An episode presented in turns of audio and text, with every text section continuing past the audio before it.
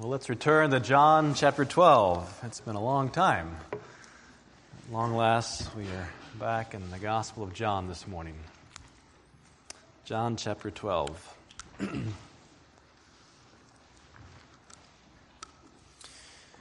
in John 12, Jesus has ridden his donkey up to Jerusalem's gates and forced the capital city to a verdict concerning his Zechariah's prophecy. Zechariah said a king would come on a donkey. Well, the Jewish leadership has rejected him. But suddenly, certain Greeks come seeking Jesus. And we don't know the outcome of their search. That's not the point. Rather, the coming of the Greeks signals a dramatic shift in John's gospel. Jesus responded to the Greek inquiry by shifting the tense of a verb concerning the hour of the Son of Man's coming and his glorification. Up to this point in John's Gospel, we have heard predictions of a future hour when Jesus will manifest his glory.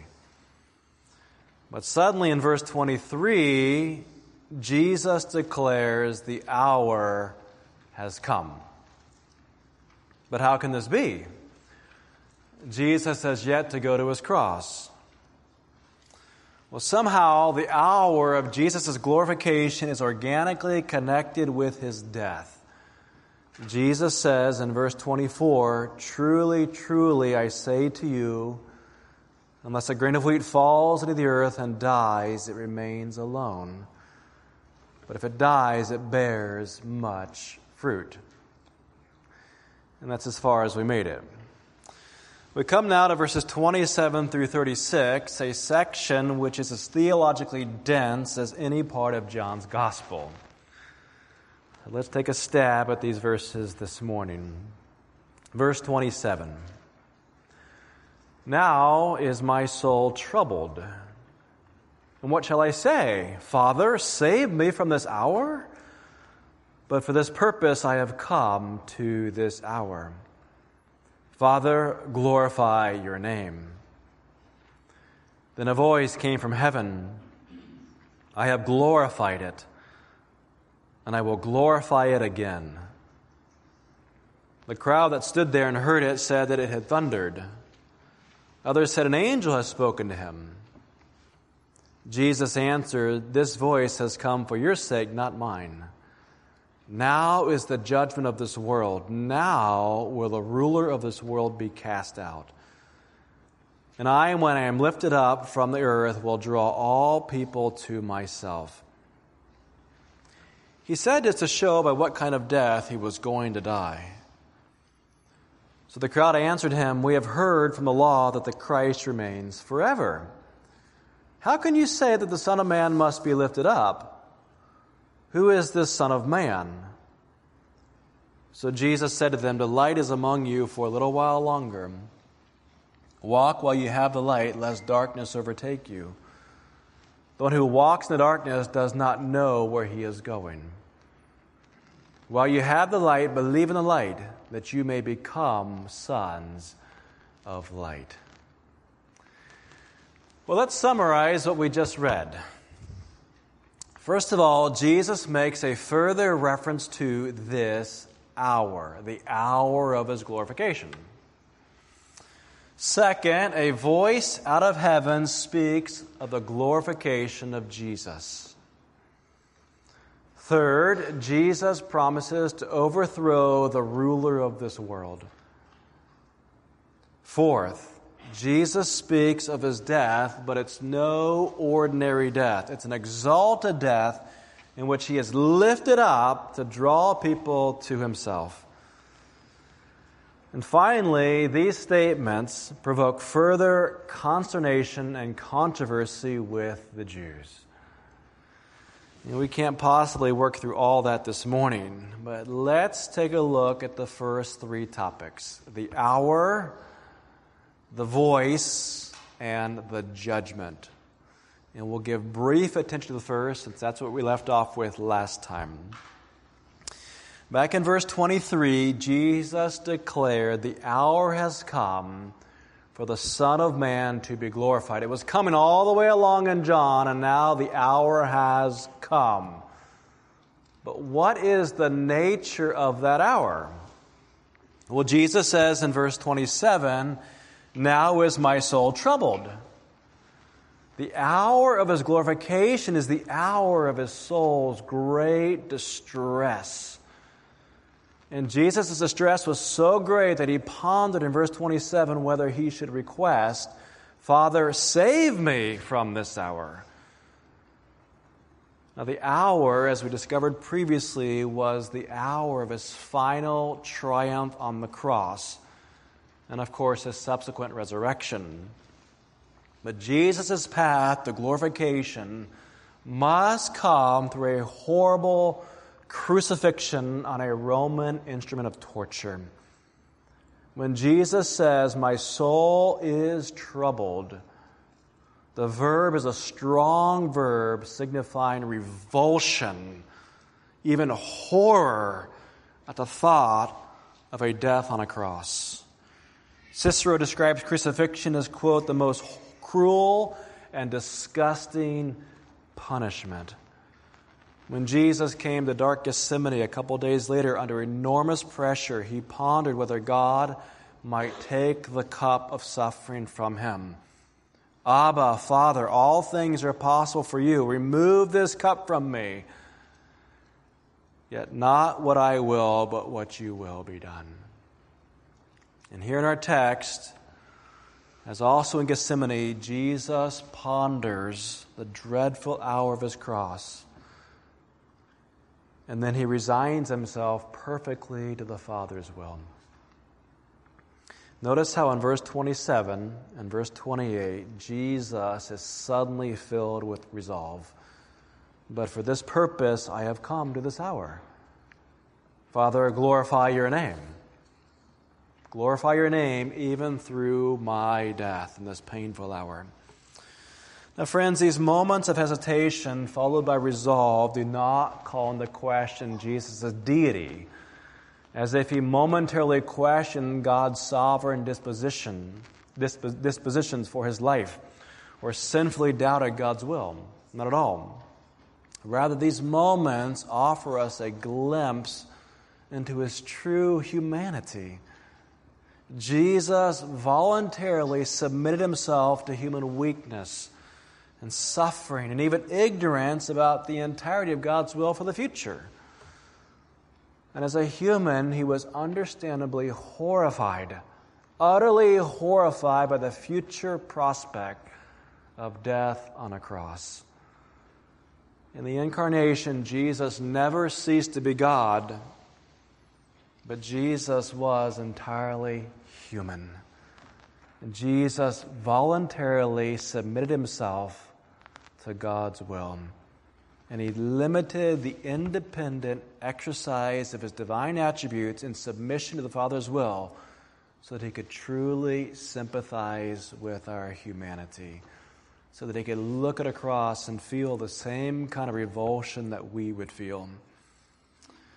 So, again, these moments of reservation and deep despair they do not call into question his deity, but they truly reveal his human nature to us.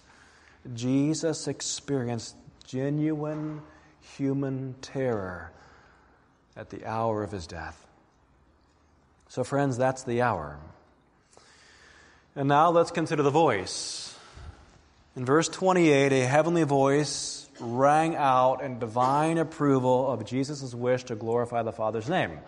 Look at the text. Then came a voice from heaven I have glorified it, and I will glorify it again. Question for you Is that voice rather startling in the text?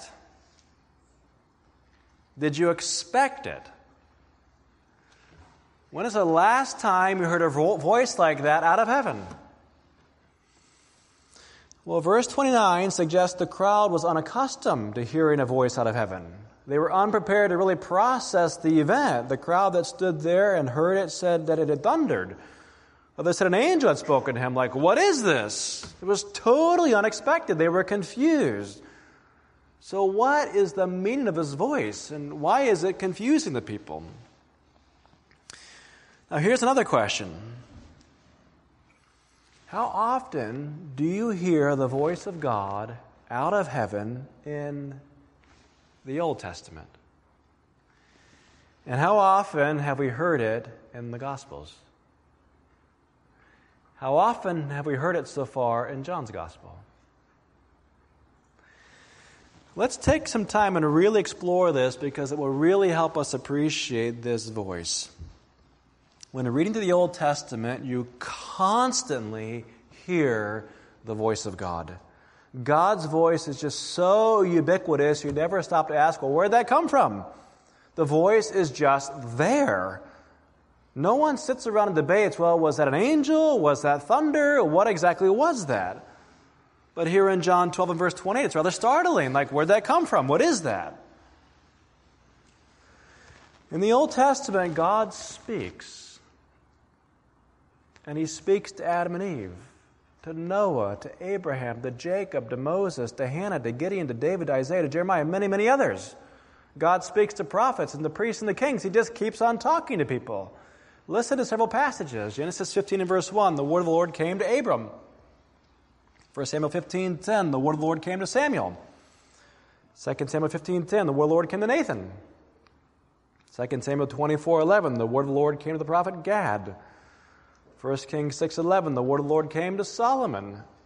1 Kings 16, 1, the word of the Lord came to Jehu. 1 Kings 18, 1, the word of the Lord came to Elijah. 2 Chronicles 11, verse 2, the word of the Lord came to Shemaiah.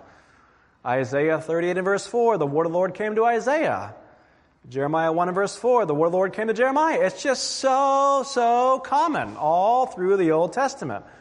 In fact, these statements are so commonplace, you never stop to ask, well, where'd that voice come from? It's just there.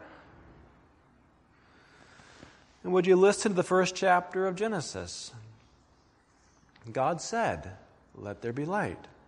God said, Let there be an expanse. God said, Let the waters under the heavens be gathered together in one place. God said, Let the earth sprout vegetation. God said, Let there be lights in the expanse of heaven. God said that the waters swarm with swarms of living creatures and let birds fly above the earth. God said, Let the earth bring forth living creatures. God said, Let us make man in our own image. It's just there, that voice is just ever present in the Old Testament. In fact, all of Genesis 1 is nothing more than a recording of the voice of God. And that voice forms the entire visible universe that we interact with every day of our lives. Think of that. Everything that science has ever discovered has been the voice of God. Everything. God speaks, and billions of galaxies ignite across the vast expanse of heaven. Colossal mountain ranges are scraped up from the continents. Ocean chasms fill with water. Trillions of electrons commence their whirling about their neutrons. God speaks, and it all comes to be. Would you think about all the life out there in nature? God speaks and the lungs of animals expand with air, and they go thundering and hopping and slithering across the African plain. God speaks, and whales plunge to the depths of the ocean. God speaks, and drought disappears under cascades of rejuvenating rain. God speaks, and the roots of mountains grind across tectonic plates, sending molten lava spewing up into the blue expanse of heaven. God speaks, and the moon circles the earth, and the earth spins around the sun. The sun hurtles through space, and our whole galaxy is revolving out there like a great big pinwheel. It's all the voice of God speaking. All creation is the Logos, the speech of God. And that means, friends, as I pointed out at the beginning of John's Gospel, John chapter 1, that God's speech is not merely the printed words in our Bibles. We call that special revelation. But God's speech is more than that. All nature, from the mighty sequoias to the tiny little ants, is the speech, the word, the revelation, the logos of God. And if you listen to Psalm 19 and verse 2, there is an indissoluble union between God's revelation, his speech, and creation. Day to day pours out speech, and night to night reveals knowledge. It's all the voice of God. The voice of God permeates the Old Testament like salt pervades the oceans, and the voice of God permeates all of creation. But isn't it curious how the voice of God out of heaven just suddenly, almost entirely disappears when you turn a page and come to the New Testament? Like, where's the voice? Where's the voice? Did you know that in all four Gospels you hear the voice three times? Three times, that's it. Three times. And one of those three is right here in John 12 and verse 28. Then a voice came from heaven. I have glorified it and I will glorify it again. And it's really startling. Like, where'd that come from? You've been so used to not hearing it, it's like, where'd that come from? And friends, how on earth has God been glorifying His name when His voice is almost silent in the Gospels? Like, how is that even possible?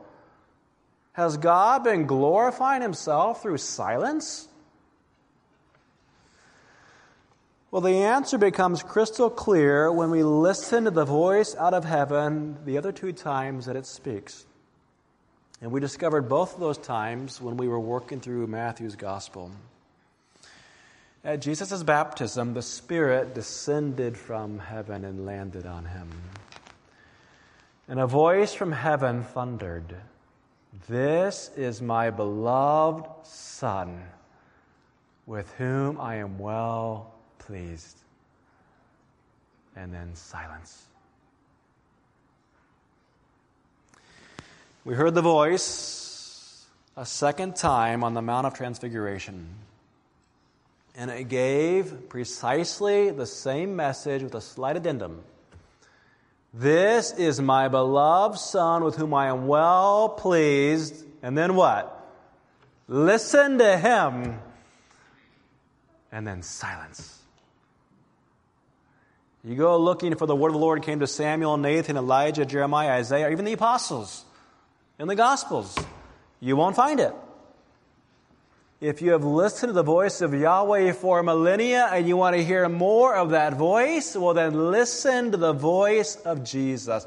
This is my beloved Son. Listen to him. Yahweh has nothing to add and nothing to subtract from the voice of Jesus. What that means is that if you're in a conversation with Jesus, it would be inappropriate to say, well, let's consult the Father on that. No, this is my beloved Son, listen to him. How many times have you been in a conversation with multiple people and someone relates a story that involves you? And along the way, you have those little bits and pieces of the story that you want to interject. You know what I'm talking about? Oh, she left that part out. Oh, no, no, that's not exactly how it happened. There's more to the story than that. Oh, that's not quite how I saw it. Wait, wait, wait, wait. It can be really frustrating. We do that all the time. Sometimes it really drives us bonkers to listen to somebody else tell the story involving us. Right? Well, that never, ever happens between Jesus and the Father. Never. When Jesus speaks, he speaks the exact words of God without a syllable of difference. Well, why? Well, recall how John's gospel began. The Logos was with God, and the Logos was God. That voice that rang through all the Old Testament has become flesh. John 1, verse 14. The Logos became flesh. The Logos that was God became flesh and dwelt among us. And guess what? We have seen his glory. What glory? Glory as of the only Son from the Father, full of grace and truth. We have seen the very glory of God in the face of Jesus. What are we looking at when we see the incarnation? The glory of the Son from the Father. What are we hearing when we hear Jesus speak? We're hearing the glory the Logos, the Word of God. Jesus is the very glory of God. Jesus is the very presence of God among us. So, friends, let all of that inform how you interpret this voice that suddenly rings out of heaven. The voice in verse 28 responds, I have glorified it, and I will glorify it again. Well, what has God been up to since we have been working line by line by line right through the ministry of Jesus in John's Gospel? Friends, everything that Jesus has done, everything that he has said up to this point has been a matter of him glorifying the name of the Father. Verse 28 doesn't refer to a single event, it refers to everything about the life of Jesus. It's all the revelation of God's glory. I have glorified my name. That's what I've been up to. God has been constantly glorifying His name, revealing His name through Jesus Christ. That's what that voice means. I have glorified it. But don't stop listening to the voice of Jesus. Don't stop observing his life. He's going to go to a cruel death, the death of a common criminal. Don't stop listening to him. Don't stop observing him. Why? Because God is going to glorify his name again. He's going to go right on doing this through to the bitter end of Jesus' life right to the moment of his cruel death, God is going to glorify his name again and again and again. That's what the again is all about. God is going to go on glorifying his name. This is my beloved Son. Now listen to him. Now, John, of course, gives us a record of this voice that thundered out of heaven as he sits down to write his Gospels years later. It all makes sense to him now. But back in verse 16, we learn that in the moment, the disciples lacked understanding of what Jesus was really up to. So you have to keep that in mind when you interpret verse 29. The crowd that stood there and heard it said that it had thundered. Others said an angel had spoken to him. Well, again, there is genuine confusion about that voice that came out of heaven. Again, they weren't even expecting it. And certainly the crowd heard some sort of audible sound. But apparently, they did not understand the speech that came from heaven. Some thought it was some sort of mighty peal of thunder. Others thought that Jesus received some sort of angelic communication. But now we know it was actually God speaking. It was God speaking. Now, the crowd's misunderstanding, though, creates a little bit of an interpretational dilemma for us in verse 30. Jesus answered, This voice has come for your sake, not mine.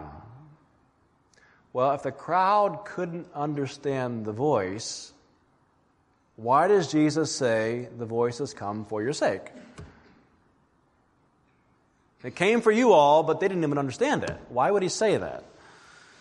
Well, certainly Jesus at this point is not focused on the content of the voice right? They don't understand the content. What did it say? But certainly a voice rumbling out of heaven would indeed authenticate Jesus, even if we couldn't understand the voice, right? A great big voice out of heaven, even if you could understand it, would indeed authenticate Jesus. But let's also recognize that even though the voice was not immediately understood, it was eventually understood. And we know that because John just recorded it for us. John wrote about it, right? John tells us what the voice said. So at some point, that content of what the voice said must have been revealed to John, right? And so, in that sense, too, the voice came for our sake because God allowed John to know what it said. He recorded it for us, and now we know, okay, that was for us. This is the Father's approval of Jesus. So, all three times that voice speaks out of heaven, it is God the Father's approval of Jesus. So listen to him. All right? So that's the voice. We looked at the hour, we looked at the voice, and now let's come to verse 31 and let's talk about the judgment. In verse 31, Jesus promises to overthrow the ruler of this world. Now is the judgment of this world. Now will the ruler of this world be cast out. Well, what does that mean? We'll observe the word now. It occurs twice. And now connects verse 31 to the hour of Jesus' glorification. That's what the whole passage is about. If you look at verse 27, you'll notice the word now at the beginning of the verse. And then two references to Jesus' hour. The now is a reference to the hour that has now arrived. In verse 23, Jesus said, The hour of the Son of Man's glorification has come. That's what the passage is about. So that hour, according to verse 31, that hour that has now come involves the judgment of this world. But then Jesus really narrows that down specifically to say this the ruler of this world will be cast out. The judgment of Satan has now come. Now, we've established that the hour of Jesus' glorification points to his cross and, of course, his subsequent triumph. So at the cross, Jesus will judge Satan. He will cast out the ruler of this world. But what does that mean? Has Satan been cast out? If you were to be asked that by somebody this week, how would you respond? Has Satan been cast out? Well, before answering that question, let's all turn to Romans chapter 16. Romans chapter 16. And I want us to notice a statement that might seem contradictory to what we just read.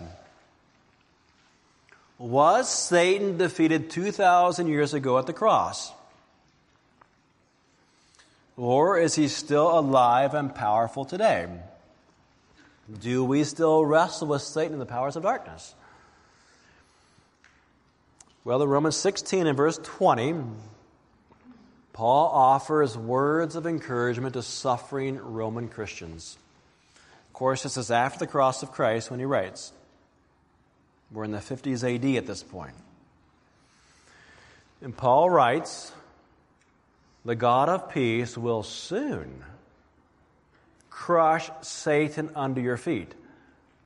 That assurance of the church in the first century. The grace of the Lord Jesus Christ be with you. Now, those are very encouraging words, especially for Christians who are about to face the Neronian persecution. But they make it sound like Satan will be crushed in the future, at least in the perspective of these Roman Christians. He will soon be crushed. But wait a minute, I thought he was already cast out. So was Satan destroyed at the cross? Or are believers still waiting for the crushing of Satan? Can you explain this? All the way back in Genesis chapter 3, God foretold that the seed of the woman would crush the head of Satan. But did that happen at the cross? And if so, why does Paul refer to it happening soon rather than having already happened? Well, let's see if we can make uh, sense of this. Jesus clearly spoke in John 12 and verse 31 that the hour has come. And here's what he said Now is the judgment of this world. Again, up to this point in John's gospel, it's been it's coming, it's coming, it's coming. Now is the hour. Now is the judgment of this world. Now will the rule of this world be cast out. So, friends, you, you just got to put an anchor down right there. I mean, that's what Jesus said. Just put an anchor down. Jesus said it. The ruler of this world is cast out. Keep a finger here in Romans 16. Let's go back now to John chapter 16. And let's just drop another anchor. Chronologically, John 16 records events that happened within a couple days of John 12 and verse 31. And Jesus is in the upper room the night before his crucifixion. And beginning in verse 8, Jesus explains the role of the coming Holy Spirit. We will come to these verses in due course. But here's what the Holy Spirit will do. John 16, verse 8, and when He, the Holy Spirit, comes, here's what He's going to do He's going to convict the world concerning sin and righteousness and judgment. Three kinds of conviction. That's His mission. And Jesus is going to clarify in verses 9 to 11 what those three areas look like. Verse 9 concerning sin, because they do not believe in me. Verse 10 concerning righteousness, because I go to the Father and you see me no more. All right. But what is that conviction about the judgment? What's that all about? Well, verse 11 concerning judgment, because the ruler of this world is judged. The Spirit will convict the world of three things. One of them being judgment. But what judgment? Verse 11 The ruler of this world is judged. Quite literally, the Holy Spirit comes to convict people that Satan is judged. And when did the Spirit come? Well, he came at Pentecost. So, ever since Pentecost, one of the roles of the Holy Spirit is to convict us that Satan has been judged. So, let me ask you this Have you ever been convicted, like really convicted in your heart that Satan has been judged? We talk about convictions about all kinds of things. He convicted me of this sin or this sin over here, right? Have you ever been convicted? That Satan is judged. Well, if not, read the text and read it again and again and again and let the Spirit speak. Put an anchor down there. The Holy Spirit convicts us that Satan is judged. And Paul gives us another anchor in Colossians 2. Don't turn there. But here's what Jesus, here's what Paul said. At the cross, Jesus, quote, disarmed the rulers and authorities and put them to open shame by triumphing over them. The Greek text speaks of Christ stripping away their armor, their weapons. Paul says they are undressed and rendered powerless by Christ. Likewise, Hebrews 2 and verse 14 tells us that through death, Jesus destroyed the one who had power over death, that is, the devil. The New Testament is really, really clear. Satan has been defeated by Jesus Christ. There's no question about that. We are not waiting for Satan's destruction, it's a fait accompli. And remember this, friends. When Jesus resurrected, he was declared to be the Christ, the ruler, with power at the resurrection. That's Romans 1. At the resurrection, Jesus claimed all authority in heaven and on earth. He has spoiled Satan's domain. Friends, th- this really has to be a non negotiable for us. We're not trying to figure this out. The New Testament is really clear. Satan has been judged. But here's where the confusion comes in. Isn't Satan still alive and active? You better believe it. Absolutely, he is. But he lives on borrowed time. He has been placed on a short leash. As one of my professors, who was an avid, avid hunter, put it, Satan is like a heart shot deer. He has suffered a mortal wound, but he tears off through the woods in great wrath. Friends, Satan is a roaring lion, but he's roaring over his mortal wound. That's why he's so angry. He has been mortally wounded by his conqueror. And a mortally wounded lion full of wrath is still a formidable foe. You come up against a wild animal that's dying, they are more dangerous. They are actually more dangerous, can be, than when they're not dying. Satan is still seeking people to devour, particularly Jesus' servants, because he knows that he can no longer touch his conqueror, the Lord Jesus Christ. But here's what the Bible says to us in the name of Jesus Christ resist the devil, and he will flee. When God commands Satan to flee, he has no choice but to flee, to run away from you. Satan has been utterly defeated by Christ. And now, living on borrowed time and on a short leash, he still comes for Christians. And that's why Paul told the Romans, well, hold on.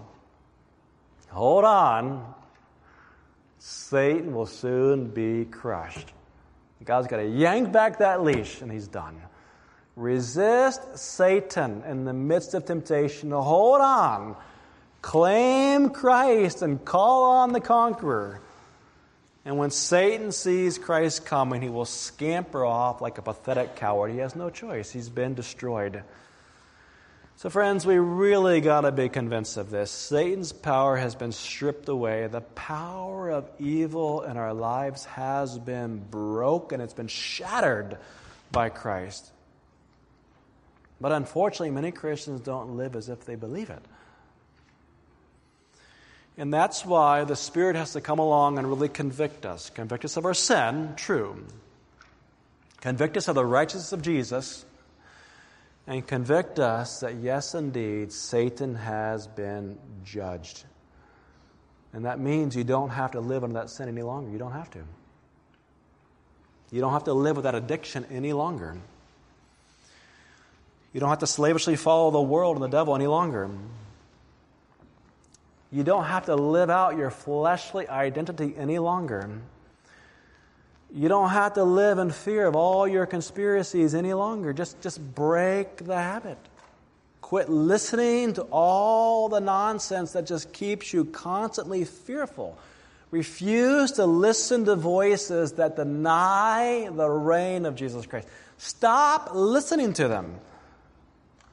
Christians often focus on physical temptation and the flesh as the domain where Satan is most active, and that's true for many, many Christians. That's true for all Christians, I should say. But for some, there's also this lifelong battle for the mind. I should say some more than others. It's true of all of us. Satan wants you to believe that he's still out there ruling the world, and there's nothing you can do about it. He doesn't want you to believe that Christ is indeed reigning. Let the Holy Spirit convict you otherwise. That's what Matthew's gospel is all about from beginning to end. The king has come. You better believe that. If you don't, just keep reading Matthew's gospel. Jesus said, The ruler of this world is judged. So, what we've been talking about here is one more example of the sort of already not yet that we've seen so often in Scripture. Remember the already not yet? Already not yet. God has crushed Satan. God has delivered us. But I understand sometimes it doesn't feel that way. We are not yet completely sanctified.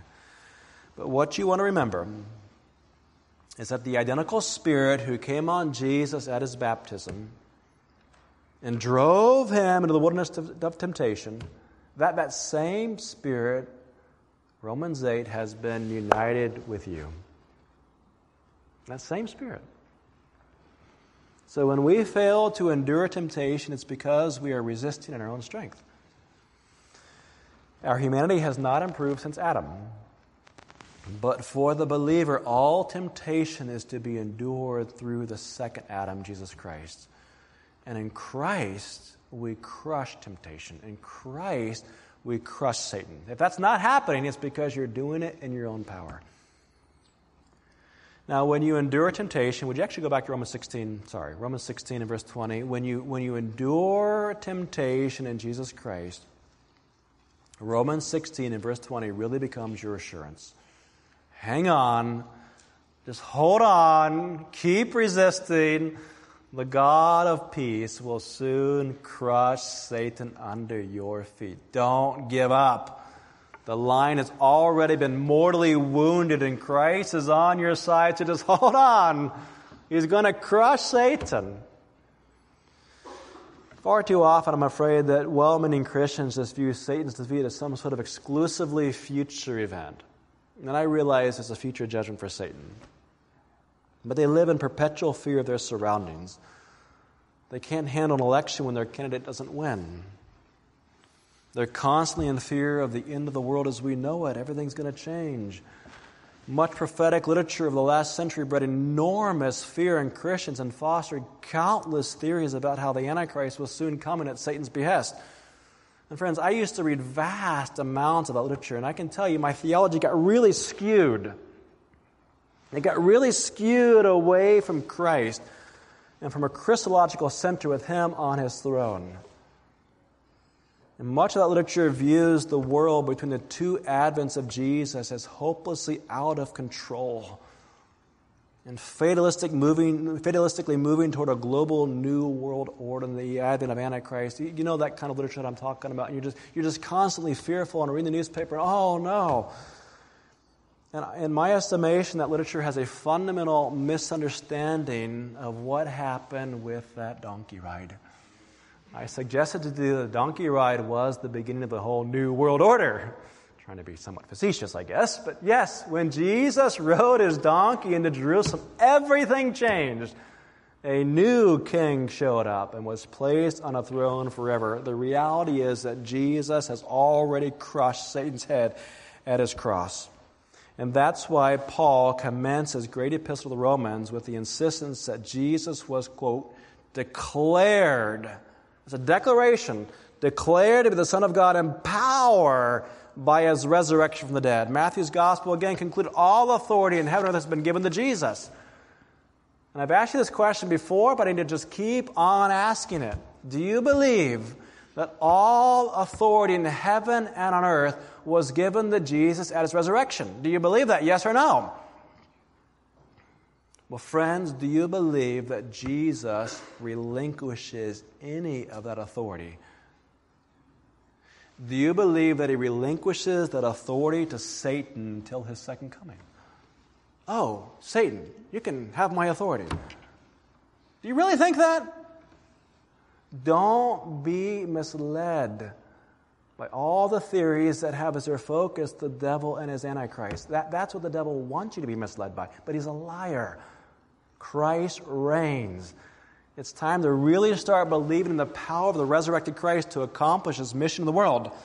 And many Christians reverse the priority sequence of Romans 16, verse 19. Look back one verse. I, may come back this week, next week and give a little bit more time, all right? I don't know, but I, I'm really, really concerned that we get this right. Because I think there was a lot of teaching in the last 20, 30 years that kind of skewed us off center on this. But look at what Paul says. I want you, into the verse, to be wise as to what is good and innocent as to what is evil. That's healthy. Paul does not call Christians to preoccupy themselves with the evil in the world. And if you think that's your mission, you're naive. Now, let's be careful. Paul does not deny the reality of evil in the world. He writes about it, he understood it. And elders in particular are commissioned by God to be aware and to guard the church against evil in the world. That is our calling, and we must do that. All right? But for the Christian, our ultimate preoccupation, our priority, our emphasis, our joy, and our delight has to be with what is good. That's wise. I want to be wise as to what is good. Understand what is good. Keep your focus on what is good and innocent as to what is evil. There are those Christians who think it's somehow their spiritual gift to discern evil, and some have more discernment than others. I understand that. But in some cases, it becomes merely an excuse to spend enormous amounts of time just obsessing over all the evil in the world and not really accomplishing much of anything for Christ's kingdom. Suppose that they have some sort of mission of informing others about what's really happening in the world as if we didn't know. But very often, those same people are curiously uninformed about the advance of the gospel and curiously uninterested in making disciples and global missions. So, again, be very careful. You understand what I'm saying here? We, we need to be aware of the currents of our age and false doctrine and what's happening in our world, all right? Elders in particular, again, we've really got to guard the church. But you can get, you, you, you get so skewed off in that direction that you forget about Christ and his throne. You forget about the mission of the church. You forget about the good news of the gospel. All right? The greater reality is that Jesus has already crushed Satan. And Jesus, my friends, has his own agenda for the world. So let's be precise. Satan is still alive and active. And he's a roaring lion with a mortal wound. And the world is full of evil, no question. But Satan himself is on a short leash in the hand of Christ Almighty. So, in the words of Romans 16 19, I want you to be wise as to what is good and innocent as to what is evil. Let your preoccupation, your passion, your love, your joy be with the work of Christ. If you're going to read one book about what's wrong with the world, and I read those books too, all right, let me suggest you read three or four about the history of the church or missions or theological commentary, what God is doing for His own glory.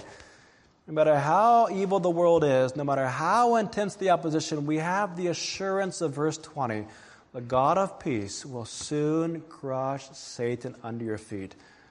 The grace of our Lord Jesus Christ be with you. So we pray, Father, we thank you for the assurance that Satan has already been beaten by your Son, the Lord Jesus Christ. And we are glad, Lord, to know the name Jesus Christ and to be on his side. And certainly, Lord, if we read the news and we look at the world, our hearts can be filled with despair and dread and uncertainty, discouragement. Lord, I pray that you help all of us to just take a, a right approach to these matters and to be balanced. And to have a heart for what is good. To have a love for your church, to have a love for your gospel, to have an interest in what's happening around the world for the sake of your kingdom, to have an optimism for the future and the success of the mustard seed that has been planted and the growth of the kingdom. And Lord, to really truly believe that Jesus Christ has all authority. We thank you that the hour of his death has already come. And we can look back on that hour and see that Satan and evil and our own flesh has been destroyed and help us to live out that new reality. We pray for Christ's sake. Amen.